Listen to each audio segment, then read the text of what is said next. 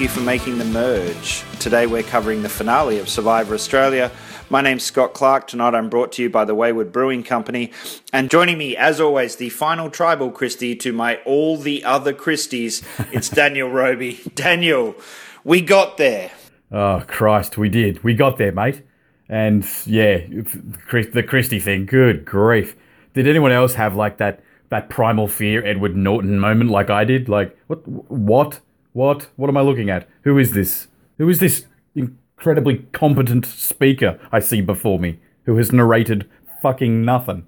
Yeah, I think it took a lot of the, the, the jury by surprise as well. We saw a lot of incredulous looks as they wrote down Kristie's name. We mm. saw Jenna we saw Jenna Louise introducing herself to a Kristie she had never met. I like that one. We saw Matt commenting that he he liked one of the Kristies, uh, but it wasn't the one that he'd met for most of the, most of the show. I was struggling going into tonight, working out if, as we suspected, the bookmakers had it right all along and Kristie was going to win, how she was going to get there. It in the end, it wasn't really a question. She she wiped the floor with Lee in that final tribal. Mm-hmm. Yep, but it all depends on her winning that final tribal. All right, so let's let's get there. Let's jump all the way back to the start. Uh, we open it up with uh, getting a, a, shorthand introduction to each of the three survivors that are left in the game. Lee talks about morality. Kristie gets introduced as one of the game's biggest risk takers, which I can only which I can only assume is a euphemism for someone who makes terrible game choices. Maybe she just wasn't boiling her water before she drank it or something. Uh, Elle gets no quote at all. yeah, yeah, yeah. Elle was there too. Uh, we then go into the the torch walk.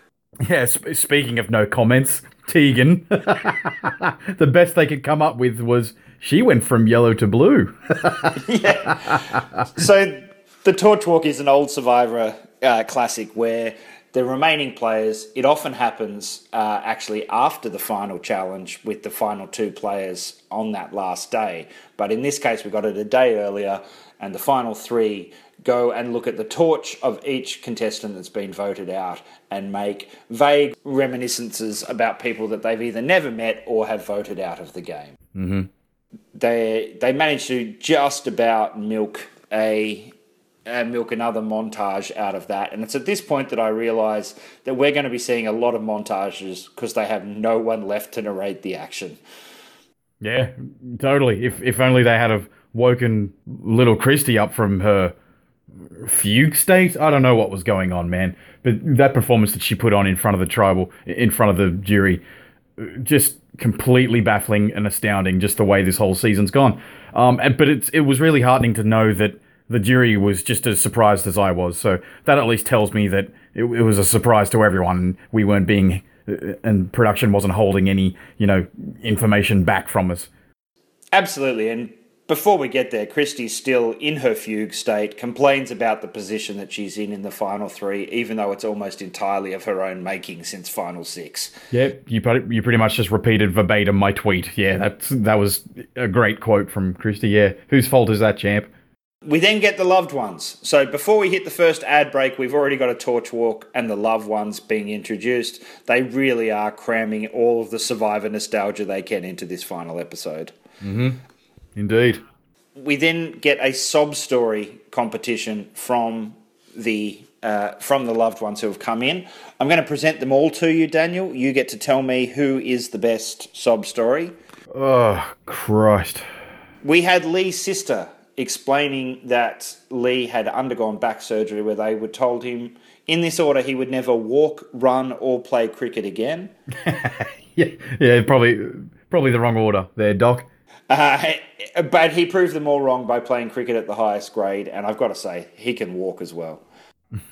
and that he was doing it because his kids didn't get to see him in his prime playing sports, so um, survival was the next best thing. I think that was more or less the gist of it. Yeah, yeah. Basically, I need my uh, my children to be in awe of me, and this is the best yeah, way that I found. yeah, that's it. We see Elle's sister explaining that Elle's a mum, which hasn't been a prominent feature for the entire season. Used to me and that she's been through some stuff. Yeah. Oh well, I, it was this. It was the. It was the detail in that story that really got to me. Yeah, eloquence really runs in that family. Um, yeah. To, to to be fair, there is some there is some information out there to find about what Elle has gone through, and it is it is difficult. But I just thought in a season where everybody was kind of kind of putting their heart on their sleeve, for her to keep so much of that back was an interesting and I I think perfectly respectable decision to make as well. Once I thought I had mono, it just turned out I was really bored. um, we then see we then see Kristie and her dad. Now, oh man, how about that leg wrap? Kristie describes her dad as her actual dream of an eight-year-old. which, I, well, yeah, which I thought was interesting. Um, we we then see that um, Kristie apparently Survivor was uh, what Kristie used to get through the divorce that her dad had. Yeah. Oh man, as a product of a divorced mom and dad, yeah, the, the, old dad weekend could be pretty fucking tough. So if you if you found something to just sort of make that every make that fortnightly weekend bearable, yeah, I would have been holding on to that with all fours as well. Now, this is a father who is one wearing wearing a T-shirt that simply has "I is greater than you" uh-huh, printed uh-huh. on it, mm-hmm. and and made the quote "Adversity is life." so oh, that is profound. I'm just going to say I can understand why Kristie says Survivor is her real dad. yeah, yeah, he was weird.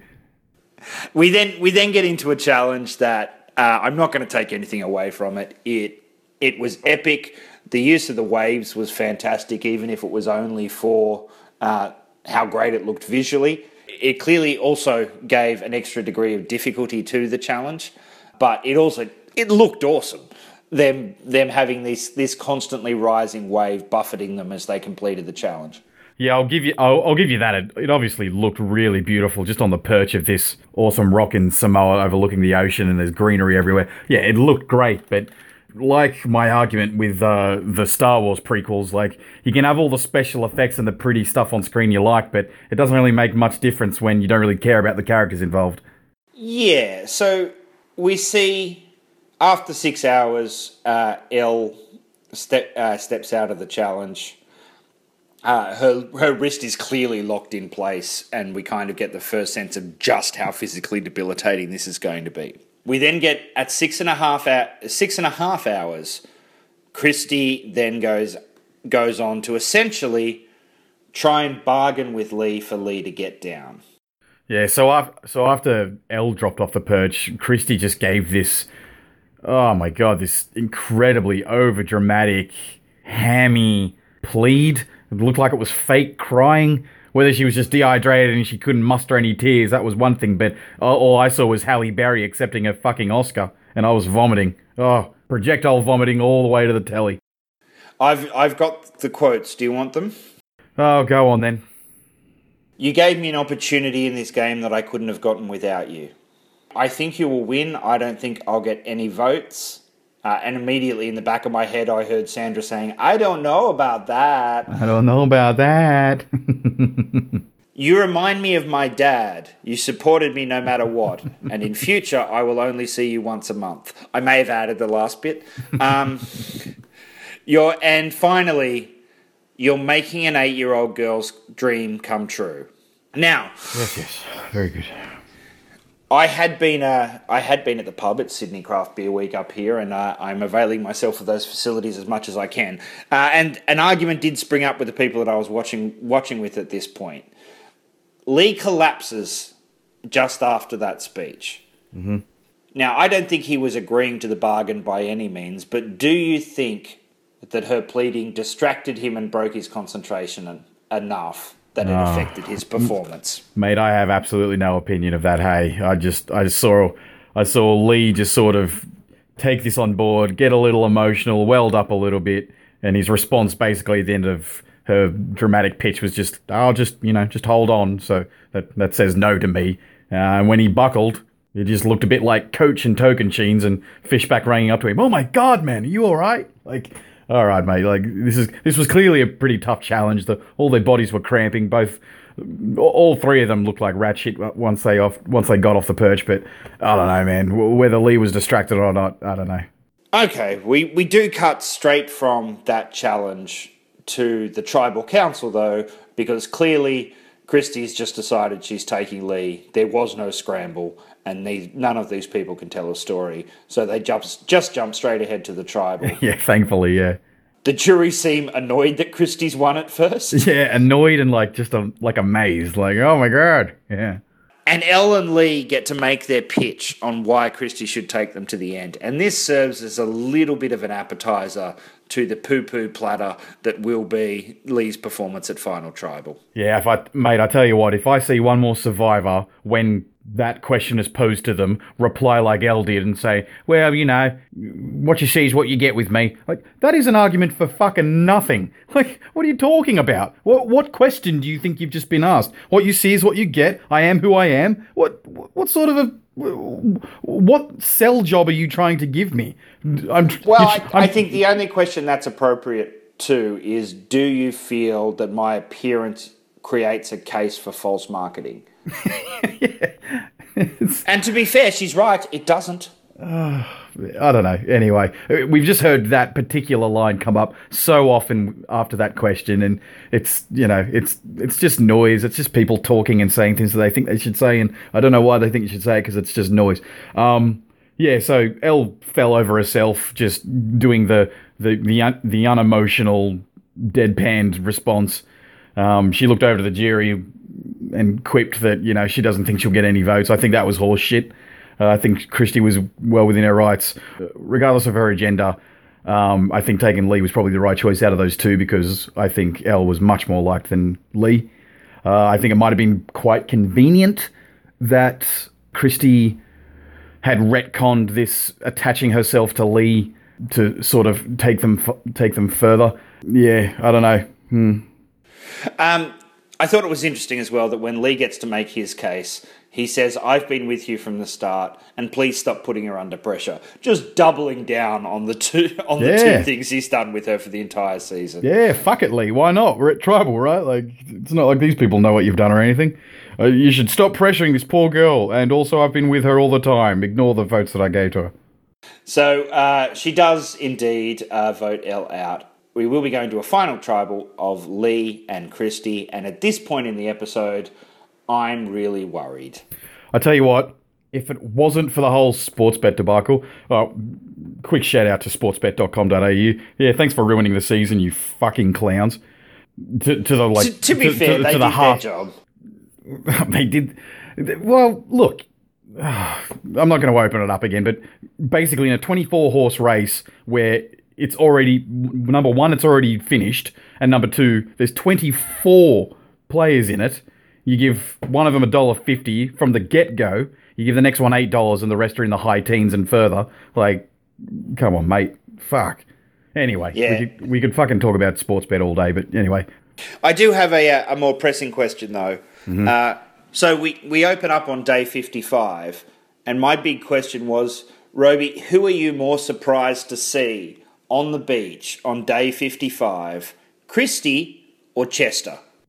Yeah, I tell you what, man, I would have lost a lot of money early on if I had have actually put my money where my mouth was in regards to Chester. I was tweeting all the time, just like, don't get too attached to the chook because, hey, guess what? He's a chook and he's on Survivor. That the good the good news is uh, that this was actually filmed quite a long time ago, and um, and Chester actually ended up being one of the chuggets that you ate as a forfeit for your bet on Sue. oh, you monster! You did the old switch on me. Oh, Chester, I hardly knew you. Um, we, we, we then see Lee define himself as a physical and social player, and already we know that that's going to be a problem when people don't like him. Yep. And he defines Kristie as strategic.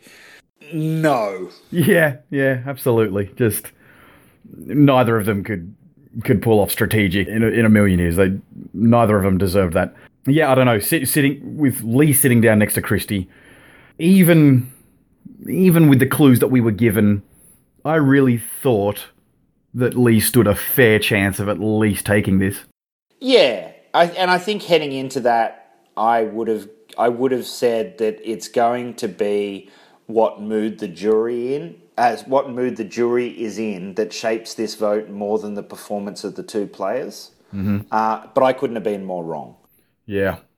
I I will say that I think this was essentially a 1 0 jury victory.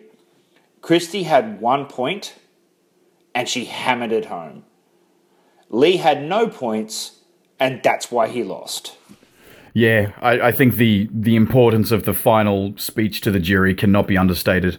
Um, it, I, it seemingly happened time and time again where, regardless of which way a jury member had thought that they were going to go bef- prior to the speech, uh, it seems that a convincing speech can really just sweep someone up in the moment uh, and tip the balance for you. And I think that's exactly what Kristie did. Christ, she came out strong. She came out strong to every single question. And whether whatever she was saying was bullshit or not, I mean, half of it was, half of it wasn't.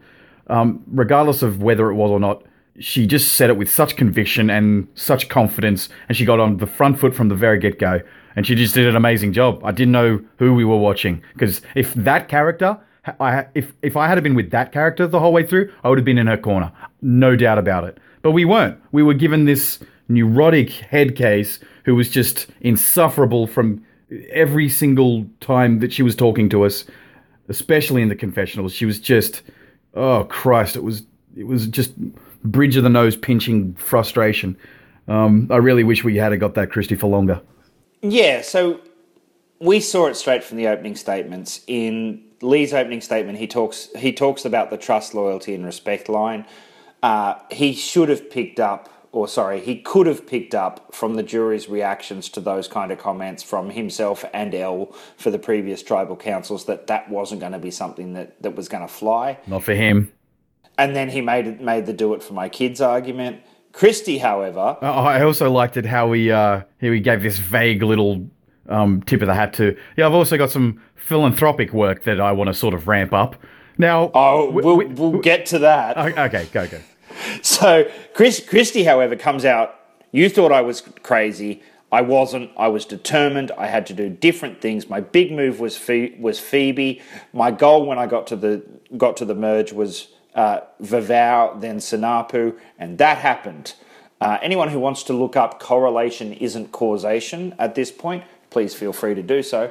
Yeah, I went through 20 tribals and I went through two tribes. Who can say that? I can say that.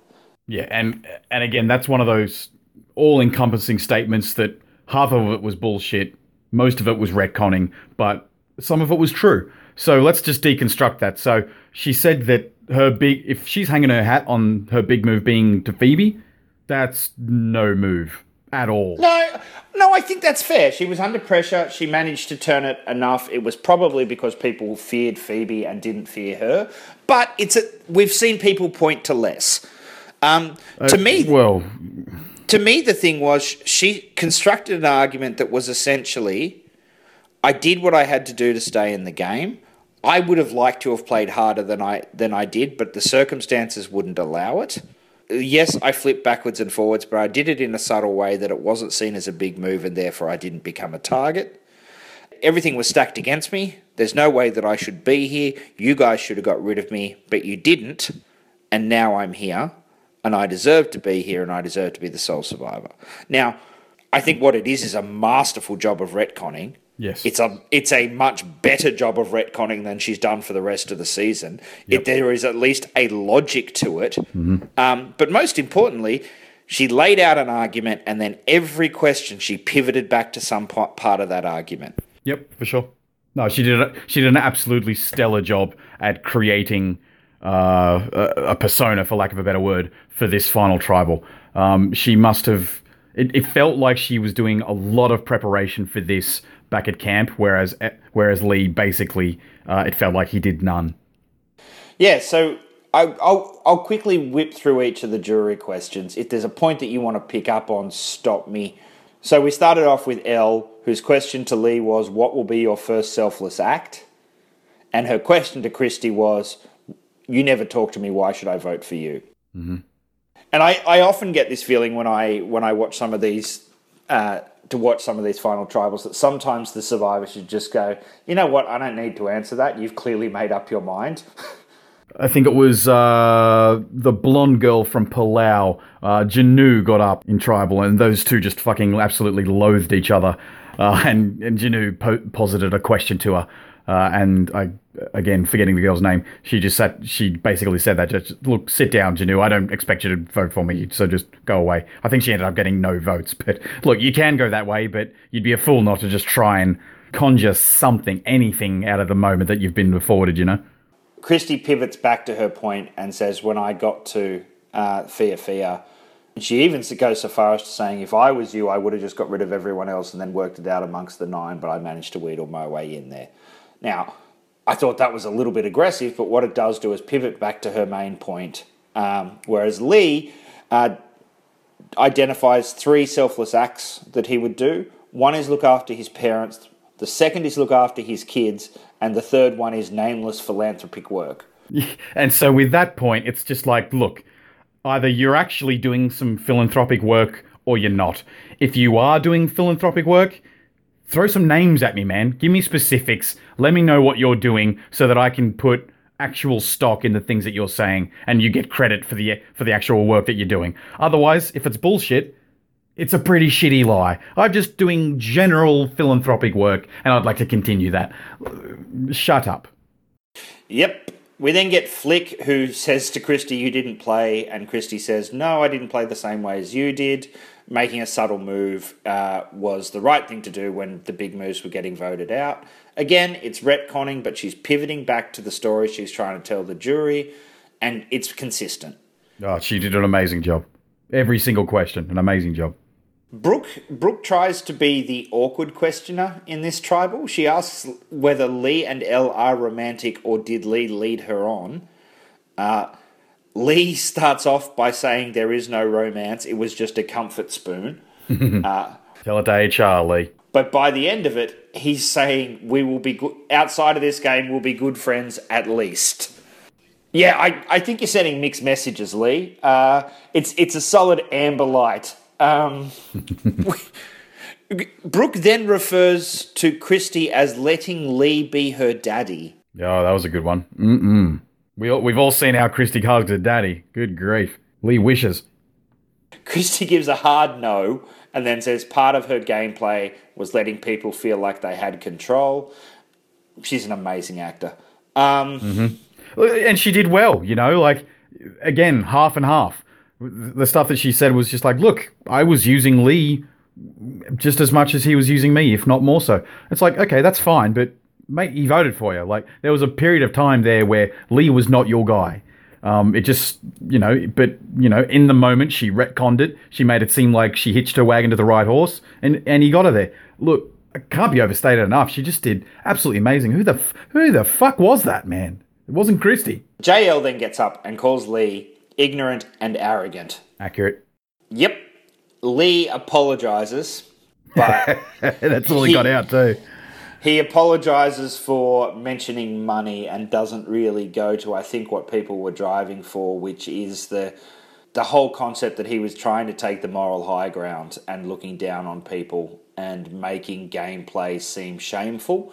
A few people kind of hinted at that or flat out said it, and the apology was only for the specific instance that JL was talking about rather than getting to the heart of the matter. Yeah, and and Nick was definitely our vessel for catharsis when it comes to that particular topic. But I really liked the the way that JL opened it up. It was just like it's just such a resonating opening sentence. It's just like it's nice to meet you. You know, it's nice to meet yeah. you, Kristie. It's just like that's hundred percent right. And I can't believe that that even the people that she was on the island with were taken aback so much. Like, how do you how do you put in an effort for 50 odd days and then completely dis- completely surprise everyone with the display that she had? It's unlike anything I've ever seen before. It's fascinating. It's it, it was like I said before. It was like that. It was like a Keyser Söze, or it was like an Ed Norton in Primal Fear moment. It was just like, holy shit, you know. I mean, I don't obviously don't give her that much credit. I mean, uh, I think she's just an incredibly, I think she's just incredibly good at preparing a speech, or at least preparing a game plan in her mind, whether it's true or not, so that she's able to articulate it. But even articulation hadn't been a strong suit. I was, I, I don't know, I don't know what to think anymore. Where am I? Who are you? Where am I doing? Uh, I'm Roby. Uh, you're you're fod and you have to go to work tomorrow. Yeah. Kylie then gets up and gives the opening speech, which was odd considering. Wasn't that? Oh God bless her. It's just like you are giving, sweetheart. You are giving the speech that the first juror is meant to give when they don't necessarily have anything to say. You don't say it halfway through. So she sort of turned the standard opening speech from, you know, I just want to hear the truth. I haven't made up my mind yet. I'm open to anything that you have to tell me. And she gives it halfway through. So that sort of got turned to uh, continue doing what you're doing and keep keep telling me what you're te- like. Oh God bless her. I just can't not like her. She's just too much of a sweetheart. Uh, we then get Sam saying that the perception is that Lee takes advantage of the vulnerable. Um, and I thought this was kind of a turning point as well because it shows that it's not just Chris, Kristie wiping the floor with people, it's also there is a real sense of some of the bullying that we've been talking about. Mm-hmm. Uh, even if it's not being phrased as bullying, it is being seen as manipulating a vulnerable person. Yep, for sure. I, Sam getting up and doing that, I had a slightly different take on it. I sort of read that as he's clearly aware, and there's a lot of chirp back at Jury Villa of what he's talking about. And it seemed to me like he was trying to give Lee uh, a chance to uh, just answer the questions that um, he'd heard back in back in the farm. You know. Fair enough. We then get Nick, uh, and Nick stands up and tells Kristie, "I don't know you. You're being incredibly articulate tonight. I haven't seen that for the last few weeks, uh, and I don't know what to make of it." And she also had her balls to the wall. Yes, um, Lee, he then launches into a diatribe at uh, on apparently Lee's favourite topic, which is morality. Uh, he calls Lee a pompous hypocrite and basically challenges Lee to either admit that the rhetoric he's been using was a ruse uh, or to acknowledge that the jury probably has to hold him to that rhetoric and he's fell, fallen short. Yeah, again, just super accurate. Great question. Um, really cathartic. Um, I would have, I would have accepted an, an earnest admission of um, nefarious dealings or um, manipulation, even though I, even though I, from the confessionals I've seen, I know it not to be true. I, I know it to not be true. Um, I would have accepted it. I would have at least liked to see him own it. But yeah, I think we then Lee kind of answers the pompous thing, but doesn't really answer the hypocrite thing. Uh, again, he kind of he he looks at he's looking too closely at the specifics or responding to the specifics rather than looking at what the overall theme of these questions is, which is why did you try and shut down everyone's game with a morality that you didn't end up using yourself? And vilify anyone that actually wanted to try, as we said before. Yeah. Yeah, so we then get Sue who gets up and is kind of the only one who really has a go at, go at Kristie for the flip flopping. Mm-hmm. Um, you did my head in. yeah. Um, even even in casting her vote, she uh, she says that she's still a very naughty girl. Um, Gotta love Sue. Kristie responds by saying that she always knew who was going home. Um, that might be true. I'm going to have to go back and re look at the tribals to see if that is accurate. So look, I'm I'm currently sitting in front of the Wikipedia, so let's just go from the merge tribe Fia Fia. We've got Connor going. She voted for Connor. We got Kate going. She voted for Nick, but Nick used an immunity, so the next one went. So that one technically doesn't count. Uh, the next vote, Nick went. She voted for Nick. Kylie, she, she voted for Kylie. Sue, she voted for Sue. JL, she voted for JL. Brooke, she voted for Brooke. Matt and Sam, that was the tie. So again, that doesn't really count, but whatever. Sam, Matt, Flick, L uh, yeah, so you know, technically she's right. But I, I put it to you that one, she's she isn't even technically right because she didn't know who was going home when Nick played his idol. But secondly, she certainly wasn't aware of what was going on in all those votes because her name was the other side of a couple of them. Yeah, I mean, I absolutely, I absolutely agree with you, man. But when you're sitting there in front of a jury that's trying to make up their mind who they're going to give a half million dollars to, I think it's, I think it's fucking fantastic retconning. Exactly. So we then finally see Matt, who says, who who acknowledges what we're all thinking at this point, which is the Kristie that's appeared at Final Tribal definitely deserves the title. That the 54 days it took her to get there maybe doesn't. He wants to know which Kristie it is that's going to get the title that he's dreamed about. Kristie dominated Final Tribal. There can be no question that she deserved it on that last night's performance. Amen. Um, they bring in the uh, more loved ones. Oh, oh, that was my favorite moment. Just sort of, you could see the production staff behind a palm and a tiki just waving Lee's kids through. Just quickly, kids, sit over there. Get a front row seat for your dad. He's about to lose. No matter what the first question is, just say proud. yeah, yeah. We then see the vote happening on the spot, including a bizarre technique they used where, after uh, our favourite host that isn't Probst read the vote, they would then flash to the person who got voted for and then flash to the person who cast the vote. Um, was all very odd. But did you miss the live finale? Absolutely. The live finale for me is just all part of a balanced survivor diet, you know? Like, it's just, it's critical decompression. It's just your chance to iron out some of the kinks, get some of the answers to some of the questions that you had, see how a few of the relation, the key relationships are doing. I think 10 are fucking mad to not do it. It would cost them nothing. They would get plenty of views. And it's it's just more it's more opportunity for advertising like i don't understand why they don't do it. It's easy. It's an easy one. And if not was, to mention the fact that it takes away that uh, the some of the betting line stuff because the best that they can get is, fi- Yeah. is find out who's in the final two. exactly right. Like i, I just don't see a downside to it. Um, i need my decompression. I need my denouement. Like and, and it's not like they didn't have a host to do it. Jlp was doing a fantastic job replicating jeff probst vibe his his questions. He just needs some practice at it but he's he got there very very quickly in this season i thought. And i think he would do a more than ample job of sitting down and just sort of discussing with the the castaways you know what happened in the past how everything's doing now. I, I don't understand i don't understand. It's fucking ludicrous. You and I have had have got some good mileage out of making a little bit of fun of uh, little JLP all season, but he he has actually knocked it out of the park. I thought we, I thought we've been his biggest fans. To be to be fair, I mean, apart from the nicknames, I think we've done nothing but praise his name. Indeed, I I think he I think considering it was his first season, his uh his commentary's been good. His questions after a slowish start, kind of by that uh the sixth or seventh tribal, he was actually getting getting to a good point. He and I thought his handling of driving the story in these last few weeks with some players who weren't as good at driving it themselves um, was fantastic. So yeah, I'm I'm with you. I think he's certainly at the point where he could do a live finale. I don't know whether he's reached that that that pinnacle yet. Whether he could he could deal with Sia storming the stage. Uh, to talk about animal abuse, but that's that's a lot to ask for a first season. Yeah, absolutely. Let's just give him the chance and see what happens. You know, what's the what's the worst that happens? You know, we get a an unstructured sort of giant podcast out of the the whole cast. You know, like so what? That'd be great too. Yeah.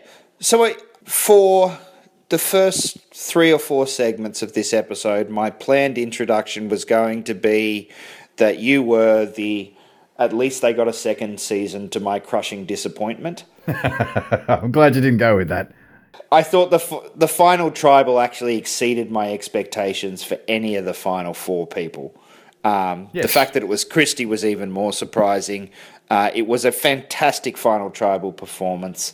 It washed some of the bad taste of a kind of frustrating final game uh, for for the last couple of weeks, uh, and leaves us going out on a high from uh, from this season. I was also really proud of the entire jury. I mean, it's I can understand how easy it would be to fall into an echo chamber of one's own ideas and opinions and really foster some ill will and some bad feelings and just blow things out of proportion and come into come into the final tribal with guns blazing and make a complete dick of yourself, embarrassing yourself and everyone watching. And no one did that this tribal. Everyone was really measured, thoughtful, considerate, respectful, and some really good questions came out. Some questions that I really needed to see asked. Uh, I thought obviously Nick was a standout.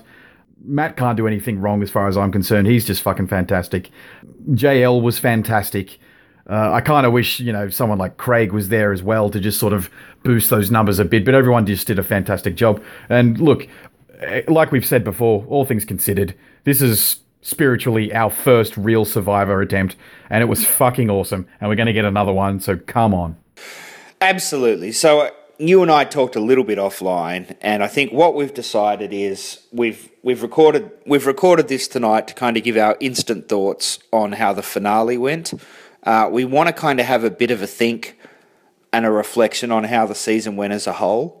Uh, and we will be back next Monday night. We'll do our regular Monday night podcast, and in that we're going to uh, look a little bit, look back on the season a little bit, discuss it kind of as a whole and what we think they could do improve for the second season. Uh, we're also going to take that as an opportunity to review the uh, apparently much hyped Survivor appears on Family Feud episode that's Jesus happening on Christ. Sunday night. We're not going to do that to our listeners, are we? Fuck. Uh, we we we may do it very very quickly. Um, Oh man, that's going to be a talk about a turd in the punch bowl. The party is well and truly officially over, ladies and gentlemen. Uh, We have fielded two teams for Family Fucking Feud with that little gnome, that little Channel 10 gnome doing the hosting. I was gonna I was gonna say it might be worth the price of admission just just to hear you discuss Grant Denyer. Um, Christ. All right, let's do it. Fuck it. Why not? I'm Daniel Roby and welcome to Jackass. the good news is we uh, you you've got us for at least one more week. The, the other thing is obviously if there's anyone who was associated with this season of Australian Survivor, I assume that there was some pretty uh, pretty stringent uh, restrictions on who could talk and when. But um, now that the season's over, if there is anyone who participated in the show in any capacity, if you're a cameraman out there, if you worked on the on uh, medical, or obviously if you're a participant in the show, uh, and you would like uh, you would like to have a chat, tell us how wrong we were, uh, then obviously we would welcome that as well. How can they get in touch with us, Daniel? Yeah, some discourse would be super welcome. That would be good fun. Uh, look, if you want to get in contact with us, jump onto our Facebook, facebook.com slash the merge podcast. Jump onto our Twitter at the merge podcast. Um, I will most certainly be chasing up some players for some interviews. Uh, if we can get any of the handful of players that I'm looking for, we will certainly uh, let you all know and we'll be releasing interview podcasts. And I will be trying my best to get a green flag for one or all or some of those. Um, so, fingers crossed, we've got some of those to look forward to down the track. Um, thank you very, very much to Paddy and the Rats for the use of our theme song, the Captain's Dead, from the album Tales from the Docks. It's on iTunes, it's on Spotify. Thank you, thank you very much, gentlemen, for the free use of your song. Uh, I love your stuff, and I really, really appreciate you helping us out in that manner. I thought it was just a perfect little flavor for the introduction and outro for our podcast, so thanks for that again a massive, massive shout out to anyone that has been listening to us over the course of the season. Your support really, really, I really, really appreciate it, everyone. I'm just really stoked that we have a product that is of interest to you. You haven't heard The Last of Us, that is for damn sure. So, uh, for this week at least, thank you for tuning into us all season. Thank you for tuning into Survivor. And of course, thank you for making the merge. Until the next time, thank you very, very much. Purr, purr, purr, purr, purr, purr, purr.